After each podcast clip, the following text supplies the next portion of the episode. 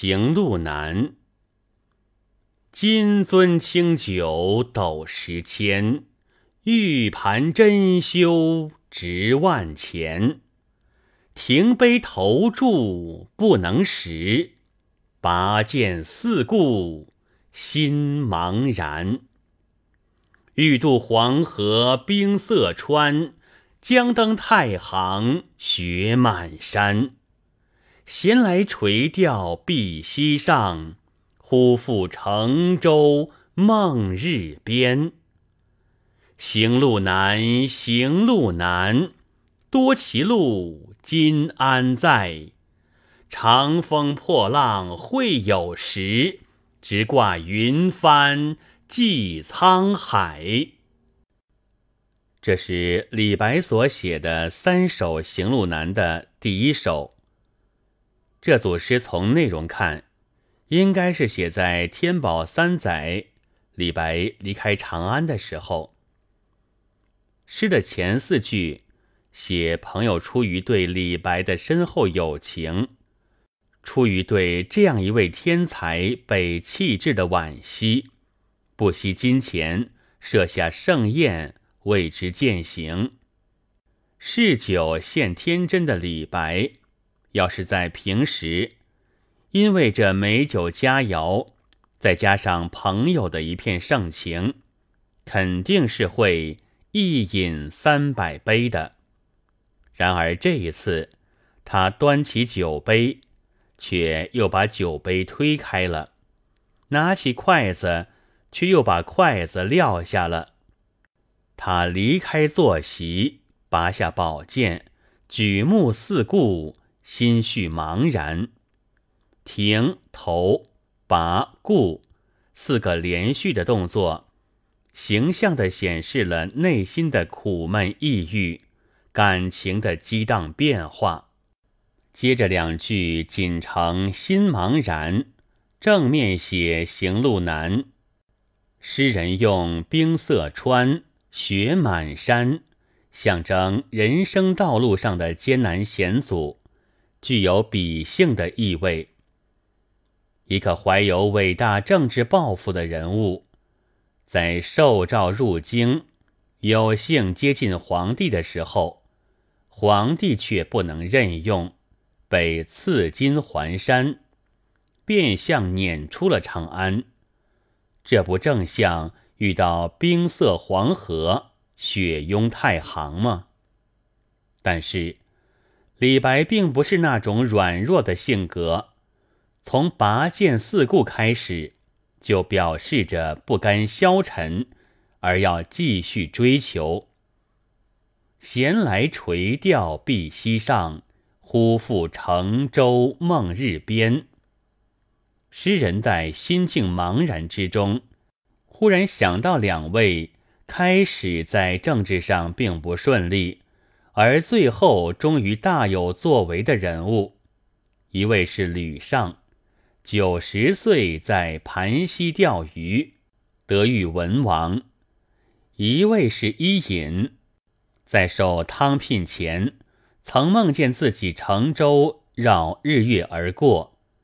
想到这两位历史人物的经历，又给诗人增强了信心。行路难，行路难，多歧路，今安在？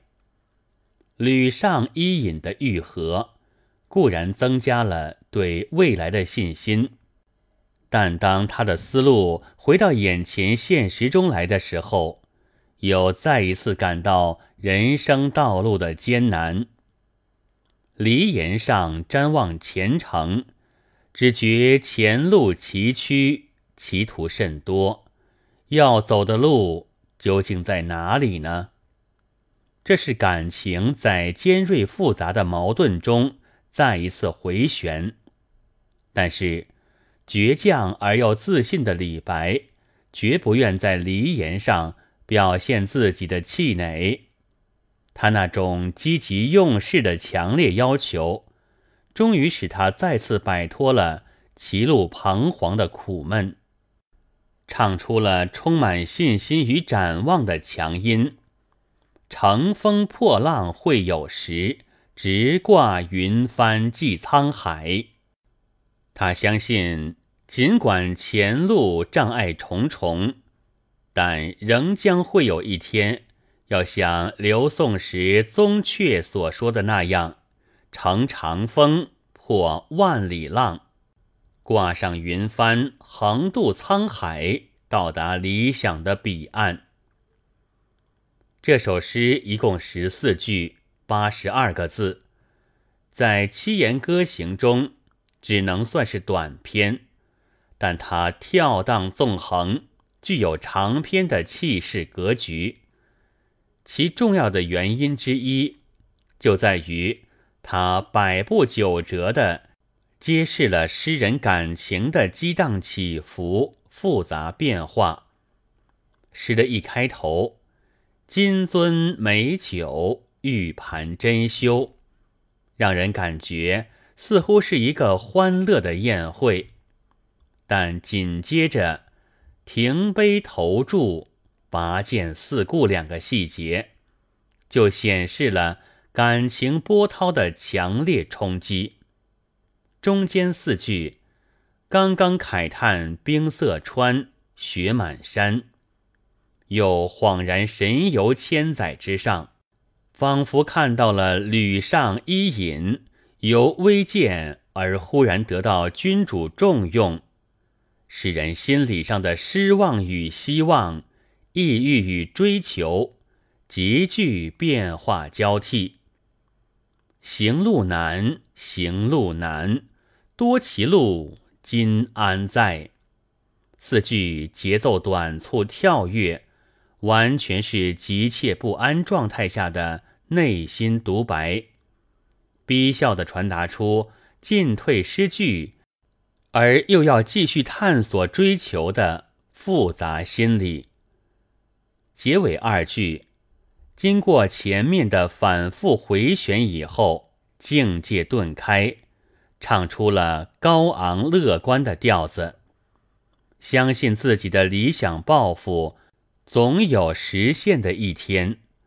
通过这样层层叠叠的感情起伏变化，既充分显示了黑暗污浊的政治现实对诗人的宏大理想抱负的阻遏，反映了由此而引起的诗人内心的强烈苦闷、愤郁和不平，同时又突出表现了诗人的倔强自信。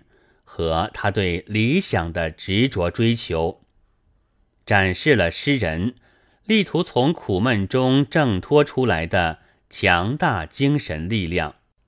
这首诗在题材、表现手法上都受到鲍照“你行路难”的影响，但却青出于蓝而胜于蓝。两人的诗。都在一定程度上反映了封建统治者对人才的压抑，而由于时代和诗人精神气质方面的原因，李诗则揭示的更加深刻强烈，同时还表现了一种积极的追求、乐观的自信和顽强的坚持理想的品格，因而和暴作相比。李师的思想境界就显得更高。本文作者于树成，朗读：白云出岫。